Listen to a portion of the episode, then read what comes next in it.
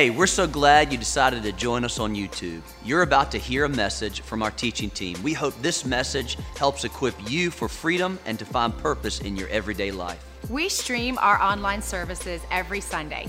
You can visit us at freedomhouse.cc slash live to connect with us and become part of our online campus. We know that you're going to enjoy this message you're about to watch. Hey, what's up, Freedom House? Y'all look great today. Look at your neighbor. Say, I'm glad you're sitting by me. I'm glad that you're sitting by me. Look at your other neighbor. Say, hey, let's have lunch today. Come on, let's have lunch today. I'm paying. How many y'all enjoy Bob McCall? Give it up for Bob. Wasn't that great? I get fired up. I might have to double tithe just because you know, like give 20%. Just, I mean, it's crazy, just crazy. He's awesome. Hey, my name is Troy Maxwell, and uh, my wife and I are the senior pastors here. Uh, we are one church, many different locations. Uh, my wife is speaking at the South End campus, and uh, one of our great teaching team, Justin Griffith, is speaking at our Lake Norman campus. And we also have all of our live streamers that are joining with us, church. And we give them a big hand for being a part of our services all over the country. Uh, now that we have two services on Sunday morning, now we do live stream on both of those services, live, live, live. So whenever you're traveling, make sure that you uh, tune in and connect your family, vacation, whatever, whatever. Maybe you're just working and you need a place to uh, need a place to worship, just in your hotel room. Just pull us up, and we'll be there right there in your hotel room. Hey, one of the things I want to get into real quick before I start this message today is I want to talk about you plugging into Freedom House Church. I believe, and we believe, that it's death and life what church you're connected to. I really believe that. I thought for a long time as a young person, before I really got involved in ministry, before I be, really became saved, I think I was about a third saved. I wasn't quite all the way there yet. And uh, I, I, thought all churches were the same. I really did. And uh, I, so I would go no matter where. I went with my grandparents to their church. And then I realized that there are what are called life giving churches. A church that doesn't just exist for the sake of being a building where people come to, but a church that actually draws people in for the sake of reaching the community. And one of the questions that we've always asked ourselves at Freedom House is we want to be a church that if we did not exist, we would be missed. And I want, to, I want you to think about that in regards to your role right here because you have gifts, you have talents, you have a purpose, you have a calling.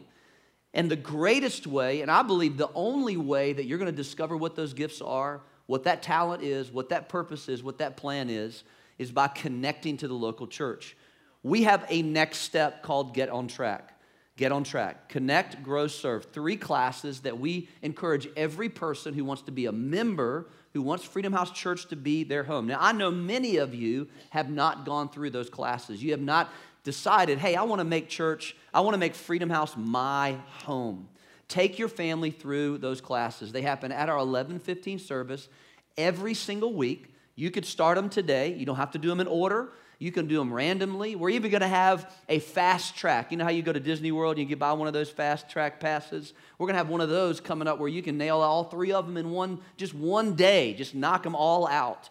Uh, but we want to encourage you to take that next step and get plugged into the church. The Bible says, plant yourself in the house of the Lord and you'll flourish.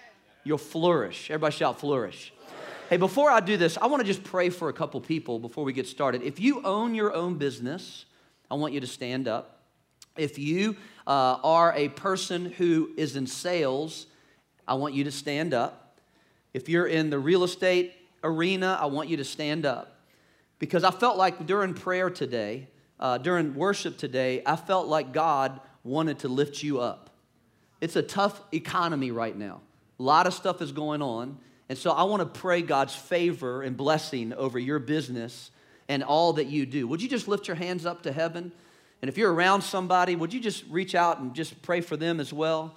So, Father, I thank you for every person that owns their own business, Father. They've taken a step of faith, they've stepped out in, in complete trust of you, God. And so, Father, right now, in the name of Jesus, I just pray your favor favor of God over their businesses. Father, I thank you for new ideas. I thank you for new customers. I thank you that, that amidst everything that's going on in our society right now, that the blessing of God would rest on their businesses, that every partnership, every decision, every, um, every step that they need to make would be ordered of you, God, and your blessing would be upon every aspect. Father, we pray for increase, increase, increase in Jesus' name. And everybody said, Amen. Come on, give God a big hand clap for that. Awesome. Hey, we're starting a new series today called Without a Doubt. And I don't know about you, but I have faced many doubts in my life.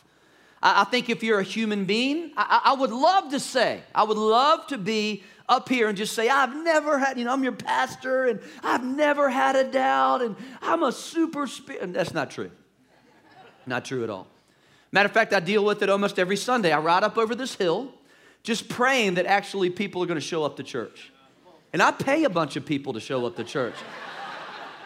Like, I'm not even sure if they're going to show up.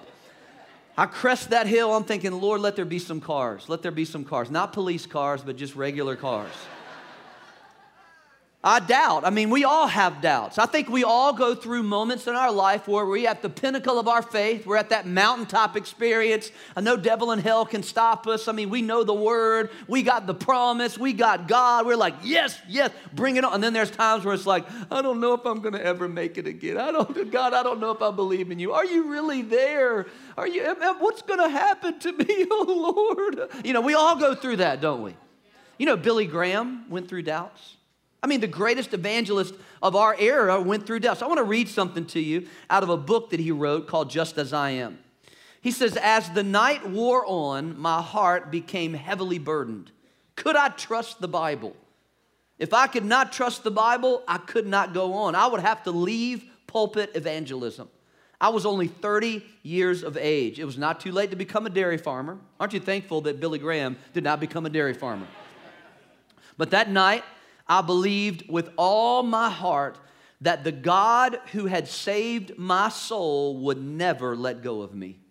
The exact wording of my prayer is beyond recall, but it must have sounded something like this Oh God, there are many things in this book I do not understand. There are many problems with it for which I have no solution. There are many seeming contradictions. There are some areas in it that do not seem to correlate with modern science. I can't answer some of the philosophical and psychological questions. I was trying to be on the level with God. I think that's what doubt is. Doubt is being on the level with God. It he, he goes on to say, but something remained unspoken. At last, I love this part, the Holy Spirit freed me to say it. Father, I'm going to accept this as thy word by faith. I'm going to allow faith to go beyond my intellectual questions and doubts, and I will believe this to be your inspired word. Aren't you thankful that Billy Graham, he even went and said, he said, my faith was under siege. And I think oftentimes that happens, not just biblically, but let's just talk about life for a second. Imagine, imagine what it, I mean, I, I go through this all the time. Why in the world do bad things happen to good people? I think we struggle with that. How about this one? This is even harder. How about when good things happen to bad people? Come on, uh, you know some people like that. Don't point at them, but you know some people like that. I used to work with this guy. His name was Richard. We, I was in the insurance business before I started the church, and, and um, Richard was not a good guy. He, he was a womanizer. I think he had been married at least four times. He, he was uh, he, he, he was a drinker. He was in, his, he was in like his mid 50s, early 60s. Smoked weed. Who smokes weed when they're in their mid 50s and early 60s? This was back in the, in the 80s, like 80s, 90s. I'm like, what are you doing, Richard? But the guy killed it everywhere. He was so successful. He made so much money. I would go home to my wife and I'd be like, honey, what are we doing wrong? Like, I am a follower of Jesus. I love you. You're my, I'm, I'm not fooling around. I'm doing everything right. We go through doubts because good things happen to bad people. The injustices of the world. I mean, human trafficking, hurricanes, those things that happen. How about when you're in the waiting room of God? We struggle like, you know, when you're just, and all of us, some of you today, you're in the waiting room. You, you, you're waiting for something to happen. We all have to deal with that. And the worst thing about waiting rooms is they never have good magazines. I mean, come on, doctors, help us out a little bit and get, get us a little bit better than just Vogue 1983. So here's what I'm not gonna do today I'm not gonna give you cheap answers to expensive questions. Okay, that's not what I'm gonna do. I, I wanna help you navigate this. I wish I had all the answers for you. I do not have all the answers, but I do know someone who does. And my job is to introduce you to that person, and his name is Jesus. And we're gonna look at a passage of scripture that's found in the book of James. James I want to just give you a little history of who James was. James was a very interesting guy. He was the brother of Jesus. Now, the interesting thing about James, he was a pastor when he wrote this. He was the pastor of the Jerusalem church. However, he wasn't always a believer. He grew up with Jesus. You can imagine what it was like to grow up with Jesus. Jesus, the Son of God, the Messiah. We don't know if he really did any miracles up until he was 30. He didn't start his ministry until he was 30. Maybe he did. Maybe he started walking over puddles. Maybe, you know, his mom, Mary, would say, Hey, get some milk. And he'd go, Mom, just check in the refrigerator. It's already there. You know, stuff like that. We don't know. However, James was probably a chief skeptic. He was right there familiar with Jesus, he understood who he was, and he did not believe he was the Messiah. He did not believe until Jesus was raised from the dead. So it wasn't until after he was crucified, after he showed up to the disciples, was when James actually made a decision to become a follower of his brother Jesus, which would have been very difficult. So he understood skepticism, he understood what doubt was all, all about. And so he writes this book that I believe is deeply spiritual in, in the book of James, deeply spiritual, but it's also painfully practical. Very practical in nature. And I'm gonna show you a verse. You know this verse if you've been around for any time. If you don't, this is gonna mess you up. It will mess you up because this is not one of those verses that we like as Christians. It says, My brethren, so it means it's talking to believers. And if you're kind of kicking the tires of Christianity, this is also, also going to help you. He says, Count it all joy when you fall into various trials. Okay, time out. If anybody's been through a test, if anybody's been through a trial, you understand it is not a joyful opportunity. You may be going through something right now in your marriage, in your finances, in your business, in your, in your job where you work, at your school. And the truth is, it ain't happy. Like, come on, God, count it all joy. Now, why should we count it all joy? Look at verse 3 knowing that the testing of your faith produces patience. In other words, the trial, follow me here, the trial is not meant to remove pleasure from your life, the trial is meant to mature your faith. And when we can understand as believers that the trial is meant to mature our faith, then we go, boom, God, you care more about me than just my pleasure, just my happiness. And because I'm going through this test, and listen to me very closely, church, listen, God does test you. He does not tempt you, but He does test you. And the reason He tests us is because He wants to grow your faith. The problem, the circumstance, the challenge that you're going through right now is because God cares more about your faith than He does about your happiness.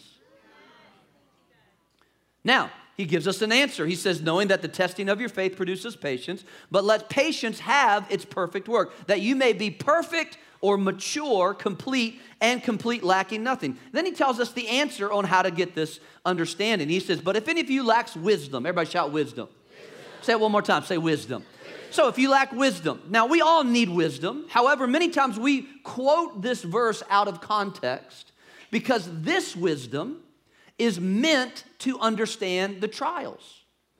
So, the wisdom he says we can ask for, he says, let him ask of God who gives to all liberally and without reproach, and it will be given to him. But let him ask in faith with no doubting. For he who doubts is like a wave of the sea driven and tossed by the wind. And then he goes on to say, For let not a man suppose that he will receive anything from the Lord. He is a double minded man, unstable in all his ways. Now let's just talk about wisdom for a second. Because there's two kinds of wisdom. Two kinds of wisdom. There's the wisdom that comes from the world, and there's the wisdom that comes from God. When Jesus, when God is asking, when God is telling us, when James is writing this, he's saying, listen, the wisdom that we should ask for from God, that He will give liberally, He will give it as much as you want, is so that you can understand the trials, that you can work through the doubt, the skepticism, the challenges with the promises that you're putting into play in order to grow your faith. But there are two types there's the wisdom that comes from the world and the wisdom that comes from God. Now, what's the difference? How can you tell the difference? Well, there's discernment that's required. And when you ask God, obviously, He's not going to give you worldly wisdom. So let me give you an example of what worldly wisdom versus godly wisdom would look like. Let's just say, for instance, you got a job offer today in the mail. You went to your mailbox and you got a job offer and it said, hey, if you move to such and such a city, I'm going to pay you another $30,000 a year to take this job. And you go, oh my gosh, that's got to be the Lord. Because, you know, obviously God is in me making more money. But you've got three kids, got a couple kids, you're married. Those kids are very involved in their, their activities, they got friends, they got relationships, you're very involved in your church, you're serving, you're making an impact. But the job offer says you can make another $30,000. So, so the world would say that to be successful, you need to make more money. So why not? Just pick up your family and move to another city. Just do it. Just go for it. it doesn't matter what they think. It doesn't, I mean, it's got to be God. What if God's wisdom says that making more money is not necessarily the means to success? What if there's a different definition for success? What if success really means significance in the kingdom of God? So instead of picking up your family and moving to another city because you can make another $30,000, you decide to stay where you are because you value family above more money. And so you don't move. Now, I know, I know you're thinking, yeah, but that just doesn't make any sense. Sometimes godly wisdom doesn't make sense to your natural mind. And so it's not always the best thing just to follow money, which is what we do. Now, in order to understand doubt, we have to understand faith. So I want to build for you an understanding of what faith is. And the best chapter in the Bible I find to understand what faith is is Hebrews chapter 11. That's your homework this week. We'll have a quiz next week. Um, it will be open book, and you can cheat off a Christian beside you. So, Hebrews chapter 11. Just take, take some time this week and read Hebrews chapter 11. I'm going to quote one verse out of Hebrews chapter 11. It's verse 1. And uh, I, why don't we all say this together? You ready? One, two, three. Now, faith is the substance of things hoped for, the evidence of things not seen. Now, God gives us a definition. Now, by the way, the chapter goes on to explain how that faith operates in the lives of people, everyday people like you and me, people like Abraham and, and Isaac and, and Jacob and David and all these different people. He goes through the scriptures and he shows how they dealt with their faith. Now, every single one of them, every single one of them dealt with doubts. Every single one of them went through a period of time where they struggled with, with understanding that God was really going to come through for them. But they always fell back into a lifestyle of faith. That's why they made it into the hall of faith. That's what Hebrews chapter 11 is. It's not the hall of fame, it's the hall of faith. And so, what is faith? Well, let's, let's dig into this verse because this verse tells us exactly what faith is. First, now faith is. Now faith is. Now, present tense. Faith is never involved with the past. Faith is always present tense. It's always present, looking forward. It learns from the past, but it doesn't ever dwell on the past. It never reverts. Faith never looks over its shoulder. Faith is always active. It's all it's never passive. It's it, it, it, I want to give you just like a definition of what faith is. Faith is exercising my trust in God's word and God's power. Now, notice I was very, very specific in saying exercising because faith moves. Faith moves. It's never stagnant, it's never sitting still, it's never sitting down. We may be, we may be still, we may be sitting down, but our faith is always reaching forward. When we pray, faith is active. Not when we wish, but when we pray. Faith prays. Faith speaks. It has a voice. Faith is how we exchange with heaven. It's the exchange rate we use with heaven. It's the vocabulary that heaven listens to. It's the language of heaven. Heaven only speaks the language of faith. Now, it's important to understand that faith is something that you that that always receives as well. It's always receiving. It's wet, ready to receive. I have a hard time receiving, and a lot of people who are givers have a hard time receiving. But faith is expectant. It has an attitude of I'm ready to receive at a moment's notice. It's always moving towards God. It's always moving towards the promise. i never forget one particular friend of mine who didn't have a job. He had been out of job for about six or seven months. And I was like, So, what are you doing to get a job? And he goes, I'm just sitting by the phone waiting for God to call. And I'm like, Bro, you're missing it. I said, You're going to be sitting there a long time. That's not faith. Faith goes out and gets a job. Faith doesn't sit by the phone waiting for somebody to call. Faith makes the call. Faith knocks down doors. Faith knocks on doors. Faith moves. Faith doesn't wait. Faith is never fickle.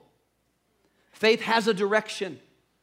Now, notice the second part of it is it's the substance of things hoped for. The substance of things hoped for. Another way to say this, it is the substance of hope. In other words, faith always stands under hope. Hope is the confident expectation of good. The opposite of hope would be fear. Fear is the confident expectation of bad.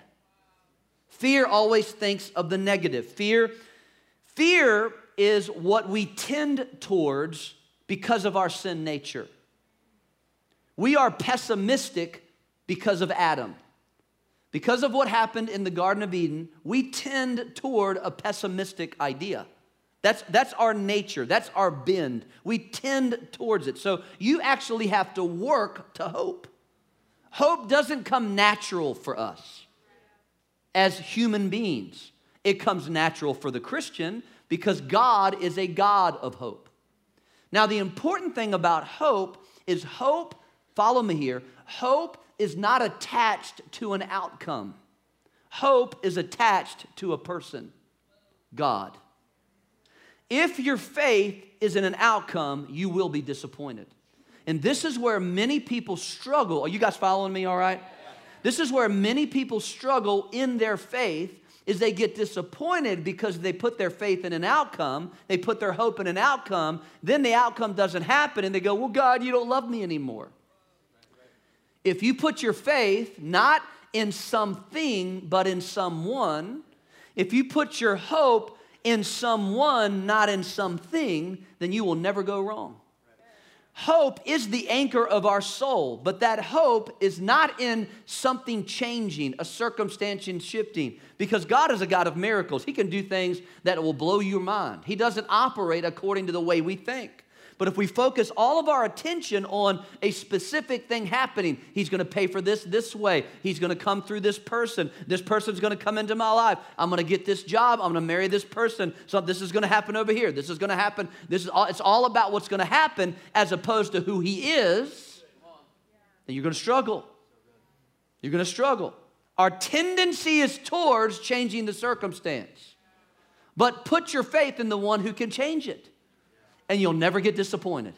You say, well, what if he doesn't change it? That's not your problem. Maybe he doesn't need to change it. Maybe he's trying to change you. Uh oh. Maybe he's trying to change you. Maybe he's trying to work something out in you. Remember, count it all joy. Come on, smile at your neighbor. Say, hey, I'm all happy right now in Jesus' name by faith. it's the evidence of things not seen. Okay, now time out, time out. Evidence, evidence, evidence, evidence of things not seen. How can something be evident but not seen? Well, this is where faith comes into play. Faith is, faith is present, faith moves, faith is active, it's not passive. Faith is the substance, the understanding, the standing under of hope. Hope is what fuels faith. Hope, the confident expectation of good. I believe God loves me. I believe God cares for me. So he has what's good in store for me. I'm, so I'm going to stay under hope. Hope is above me. Hope is above my faith. I'm drawing from hope. It's the evidence of things not seen. In other words, faith takes the place of what you can't see. That's what faith does. Faith steps into what you can't see. Now, this is important. I've said this before that God's given you four sets, four eyes. He's given you two eyes on your face so you can see, but He's also given you two eyes of your heart so you can have vision. The two eyes that you have here are different than the two eyes you have here. Follow me now. These two eyes will get you in trouble. These two eyes, when active by faith, and you can't really use these eyes without faith because vision only happens because of faith.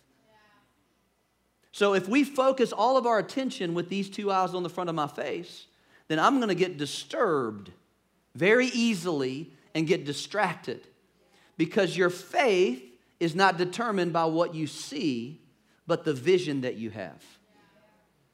Your faith is not determined by what you feel. Hello. Matter of fact, feelings will mess you up. Now, are there sometimes going to have feelings that connect with your faith? Absolutely. But don't ever use those as a way to direct your life. That's where we get in trouble in relationships. Hello. That's why we get in lots of trouble. Oh, he's so cute and I love him. I love him. Oh, he's got green eyes and nice little curly hair. And oh, Jesus, that just feels so good. But he ain't got a job. He's an entrepreneur, you know, which is another word for I ain't got a job.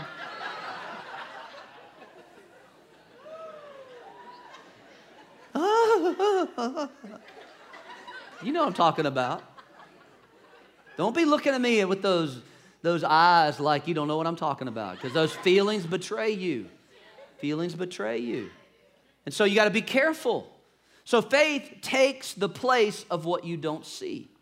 It becomes the value that you have. It, it, helps you. That's why, that's why the Bible says we walk by faith and not by sight. Another way to say this is we, we walk by vision.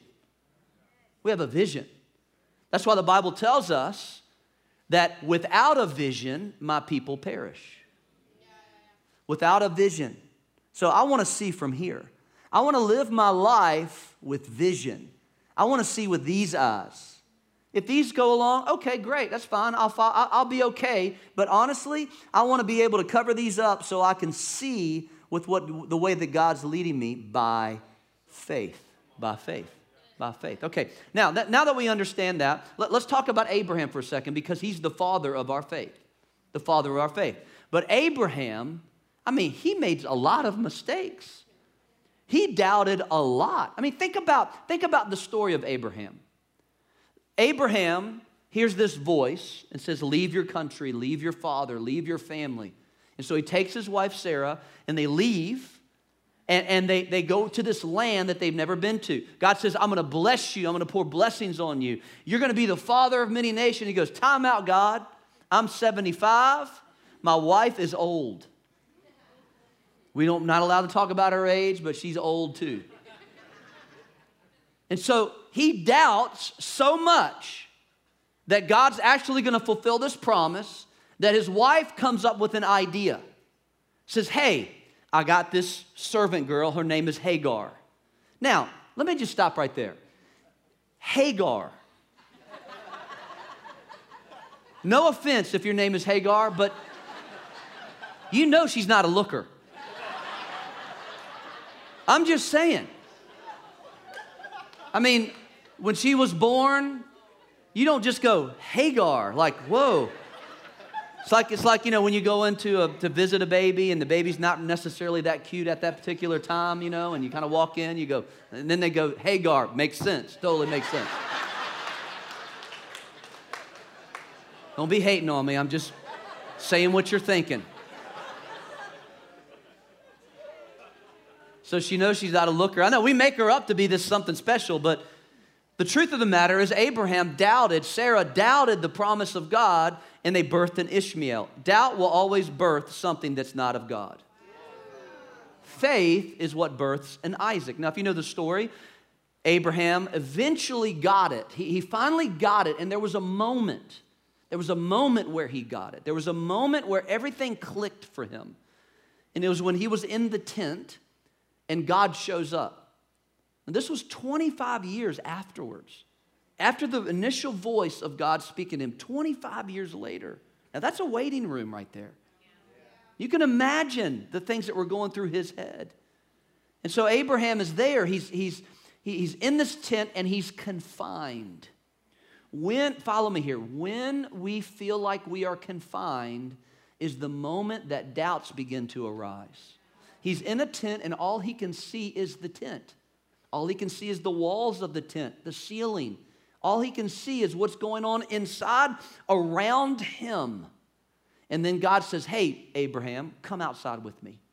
And so he takes him outside, walks him outside, and he goes, Look up to the sky. Now he has no walls around him, he has no ceiling above him. All he can see is the stars of the sky. And God says, That's how many kids you're going to have. Try to count it. And the Bible says this the Bible says, and he believed, and it was accounted to him for righteousness' sake. That was the shift for Abraham. That was the moment. That was when he became the father of our faith. And I love Romans 4 because it says this is why the fulfillment of God's promise depends entirely, entirely, entirely on trusting God and his way. And then simply embracing him. Notice it doesn't say embracing the outcome. It says embracing Him and what He does. God's promise arrives as pure gift. That's the only way everyone can be sure to get in on it. For Abraham is father of us all. He's the father of our faith. He is our faith father. Okay, so how do we understand doubt? Let's look, let's look at this again because we understood faith. Got a good handle on faith. Now let's, let's get a handle on doubt. But let him ask of faith. Let's go back to James again, Pastor James. But let him ask in faith with no doubting, for he who doubts is like a wave of the sea driven and tossed by the wind. For let not that man suppose he'll receive anything. When we doubt, we won't receive anything. The Bible calls us a double minded man. The word doubt, it comes from the Latin word dubitare, simply means two. Two. So doubt is being two minded, faith is being one minded. Uh, JC, William, you guys come up here just for one, second. I want, I want to use y'all for a second for an example. I, I want to give you, an, uh, show you something real quick on how, what doubt looks like, because this is important. Faith, faith, the opposite of faith is not doubt, okay? The opposite of faith, you're going to be unbelief. You're unbelief over. You stand over here. Sorry. You're going to be faith. The opposite of faith is unbelief. Doubt lives in the middle. Dubitare, it's double. It means to be double minded. Now, if I live by faith, okay, let's just say I'm, I'm, I'm going through my life. If I live by faith, grab my hand, and lead me, just walk me around. So faith leads, faith drives, faith, faith is moving, faith speaks, faith receives, faith is, is pulling me around. Now, what happens is, if I'm not careful, hold on to my hand, if I'm not careful and I begin to doubt my faith, then unbelief can come into the picture. And to be double minded, now both of y'all try to lead me. So now I'm stuck in the middle. I'm stuck in the position where I don't know where to go. I become do, do suko. I, I become two souled, two minded. I'm double minded. I don't know if I should be with faith. I don't know if I should be unbelief. I don't know which way to go. I'm stuck in the middle. And what that causes me to do is not move at all. And so we get stuck in our doubt. Are you following me? Give these guys a big hand. That's why it says that he's unstable in all his waves. He's like, he's, he's tossed by the wind, a wave that's tossed around because it's just tossed back and forth and it just sits still. And oftentimes we use doubt as an excuse not to move for God. Now, doubt, listen to me, doubt is not necessarily questioning whether God exists or not. What doubt does is put, its, put his character on trial. When we doubt, we're basically saying that God, I don't believe who you are. I don't believe that you're good. Now, the difference between doubt and unbelief is very simple. Doubt is I can't believe, unbelief is I won't believe. Doubt is honest and open, but unbelief is stubborn and hard headed. Doubt is searching for light, unbelief is content with darkness. It's a big difference between the two. Now, if we navigate our doubts correctly and we understand them, doubts will either develop you or destroy you. Doubts aren't bad as long as we navigate and work through them. So we have to understand that our doubts can help us. They can, they can help develop us. They, can, they, they really show us where we are as believers and where we stand. But when we lean into, if we go back towards the unbelief side and we become stubborn or hard headed, then we can fall over on this side and lean towards unbelief, and it can become a trap for us. But we don't want to follow that way. And when we put God's character on trial, then we can easily start trusting in other things. For example, if I doubt God is my provider, then I'll trust in money, or I'll trust in my job, I'll trust in a promotion. If I doubt God is healer, then I'll trust in medicine. I'll trust in doctors. Nothing wrong with medicine, nothing wrong with doctors, nothing wrong with money. But the truth is is we want to trust in God. But when I doubt, I'm saying, God, I guess you're not good. And that happens, look at me for a second. That happens when we look to Him for an outcome as opposed to looking to Him for who He is. If we put all the pressure on God for an outcome, I'm gonna tell you right now, you will be disappointed. I've been disappointed. There are people that have been disappointed as a result of that. So our doubts will either develop or destroy you. There's also a good understanding that we understand doubts can be spiritual warfare. Oftentimes, the enemy will try to seed doubt into your heart. We see this in the, in the book of Genesis with, uh, with the, the serpent. It says, Now the serpent was more cunning than any beast of the field which the Lord God had made. And he said to the woman, Has God indeed said? In other words, is God really telling you the truth? Is he really good? Because if he was good, he let you have anything you wanted. Look, he's trying to hold something back from you. He's trying to look, look at this tree. It's good for food, it's beautiful to see. Why wouldn't God let you eat of this tree? He's obviously doesn't want you to have something that's really good for you. And that's exactly what the enemy will do to seed into you doubt. How does he do it? Three different ways. Number one, he does it through offense. He seeds doubt. How? Doubting relationships. When you get offended, you no longer are genuine and vulnerable in future relationships. If you live offended, you become bitter, and now you never can benefit from the value of relationships that God gave us. So you have to decide I'm gonna be unoffendable. I'm gonna live unoffendable. I'm not gonna be offended. I watch this happen. This is the, the, the chief killer of Christians in the church today is offense. And he does it by saying, well, God's not good and they're not good. Now, let's be honest, there are some not good people, but not everybody's like that. And so, if we trust God, He can heal us of our hurt, then we'll still be vulnerable in every relationship, realizing He's the one that can take care of us. Secondly, He does it through discouragement. I'm almost done. This is when we doubt strength and confidence. Discouragement is a deficit of courage, it's a pulling away of courage. So now we doubt the strength that we have, we doubt the confidence that we have because of who we are in Christ. And so, again, the enemy does this. How do we deal with this? We got to deal with it with discernment. Discernment. That's where the wisdom comes in. God, give me wisdom on discerning. Is this a doubt that's in me, or is this a doubt that's coming from the enemy? The third way that he does it is through compromise. I like to define compromise as calming the promise. Calming the promise. And this is when we doubt God's power for our life. We doubt the power of God for us. So, in essence, just summing everything up, doubt is our frenemy. It's an enemy, but it also is our friend. And the best example I can give you is Thomas. Y'all know who Thomas? He's Thomas the doubter. Everybody sees Thomas that way. But did you know Thomas helped us? He really did. He really helped us. Because he, he said, now let me just give you the story of what happened with him really quick. Thomas is not with the disciples, and Jesus, Jesus actually shows up to the, the disciples, Judas not included, and, and said, and you know, prays with them, connects with them. Thomas isn't there, so the disciples come back and they say, Man, T, what's up?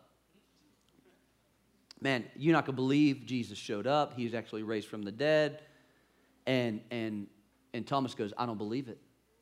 Unless I see the nail prints in his hands, unless I reach into his side, unless I unless I actually experience in him, I'm not gonna believe. So Jesus says, Okay. See, here's the thing God is not nervous about your doubt. So Jesus shows up. After eight days, his disciples were again inside, and Thomas with them this time. Jesus came, the doors being shut, and stood in the midst and said, Peace to you. Then he said to Thomas, Reach your finger here. He's not nervous. Your doubts don't make God nervous. And look at my hands and reach your hand here and put it into my side. Do not be unbelieving, but believing. And Thomas didn't do it. Answered and said, Lord, my Lord, my God. He fell down and said, started worshiping him. Jesus said to him, and this is where it involves you and me. Jesus said to him, Thomas, because you have seen me, you have believed. Blessed. Blessed are those who haven't seen me, yet have believed. You know he's talking about? Us. Because, check this out, because of Thomas's doubt, you and I have a blessing on our faith. You're blessed. So Paul says, I fought the good fight. I finished the race. I have kept the faith. And he tells Timothy, he says, fight the good fight of, say it with me, faith. Stand up on your feet. Fight the good fight of faith.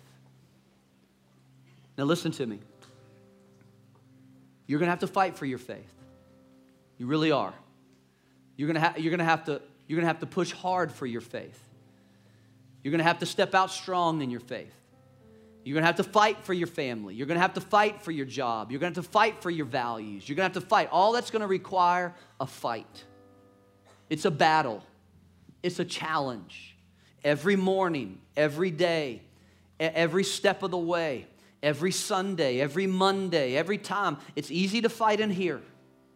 We got a lot of friends around us in here, but tomorrow you're going to wake up, you're going to get on the highway, and it's going to be a fight. You're going to show up to work tomorrow, it's going to be a fight. You're going to go out to the soccer field, and, and it's going to be a fight. You're going, to, you're going to go to dinner, it's going to be a fight. There's going to be a challenge. You're going to watch the news, and it's going to be a fight. But understand, you have been given victory. You can win this battle in Jesus' name. Amen. Bow your head, close your eyes. If you're here today, and maybe you've been in a fight for your soul, maybe you've been in a position where you've never given your heart to Jesus, you've never made Jesus the Lord of your life, and it's becoming a reality for you now. Like, this is real.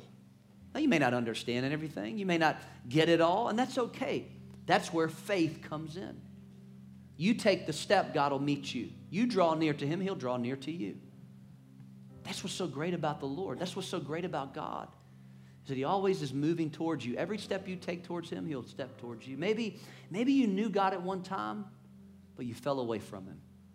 Maybe you're watching online, and the reason you're not here at church today is because you've been hurt and broken, beat up by church. Listen, I'm not asking you to join a church. I'm asking you to join a family, the family of God. I wish that I could tell you when you join this family, it'll be easy and simple, but that's not true. I'd be lying to you to tell you you'll never go through another problem. But what I will tell you is that you will always have somebody right there with you to help you through that problem. Somebody you can call on in your sleepless nights. Someone you can draw from when you need a hug, when you need attention, when you need a friend. And the Bible tells us Jesus is a friend that sticks closer than a brother. And his desire is to come and save your soul. He's de- his desire is to come, not just give you an eternity, but give you a life full of promises and hope and confidence and strength and courage. That's the God that we serve. If you're here in this place or watching online and you say, I want that relationship, I want a relationship with God. I want to step into a relationship with God. I want to pray with you right now. I'm going to count to three. If you say that's me, just raise your hand. I want to pray with you. Ready? One, two, three. Just raise your hand if you say that's me. Thank you, Jesus. Thank you, Lord. Come on, raise it up so I can see it. Raise it up high so I can see it. Don't be afraid. Just come on, just stand out for God. Thank you, Lord. If you're online, there's just just right where you are. Just just click, click that tab tell somebody in the chat box that you want to make this decision today, keep that hand up. I'm going to wait just 10 more seconds because I feel like there's one or two other people that you knew God at one time, but you've been wrestling with that relationship. Just raise your hand up. I want to pray for you. Thank you. Thank you, Jesus. If you raised your hand, you wanted to raise your hand, I want to pray with you. Church, join with them as they make this declaration. Say this with me. Everybody together. Say it strong, loud enough so you can hear with your own ears. Say, Heavenly Father, I believe that Jesus died for me. I believe that His blood washes me of all my sins, all my mistakes. Today, I give my life to you. I'll follow you all the days of my life in Jesus' name. Amen. Come on, give God a big hand clap. Thank you for joining us today. Don't forget to subscribe to our channel and join us for online services. If you'd like to learn more about Freedom House or how you can become part of our church, visit our website at freedomhouse.cc.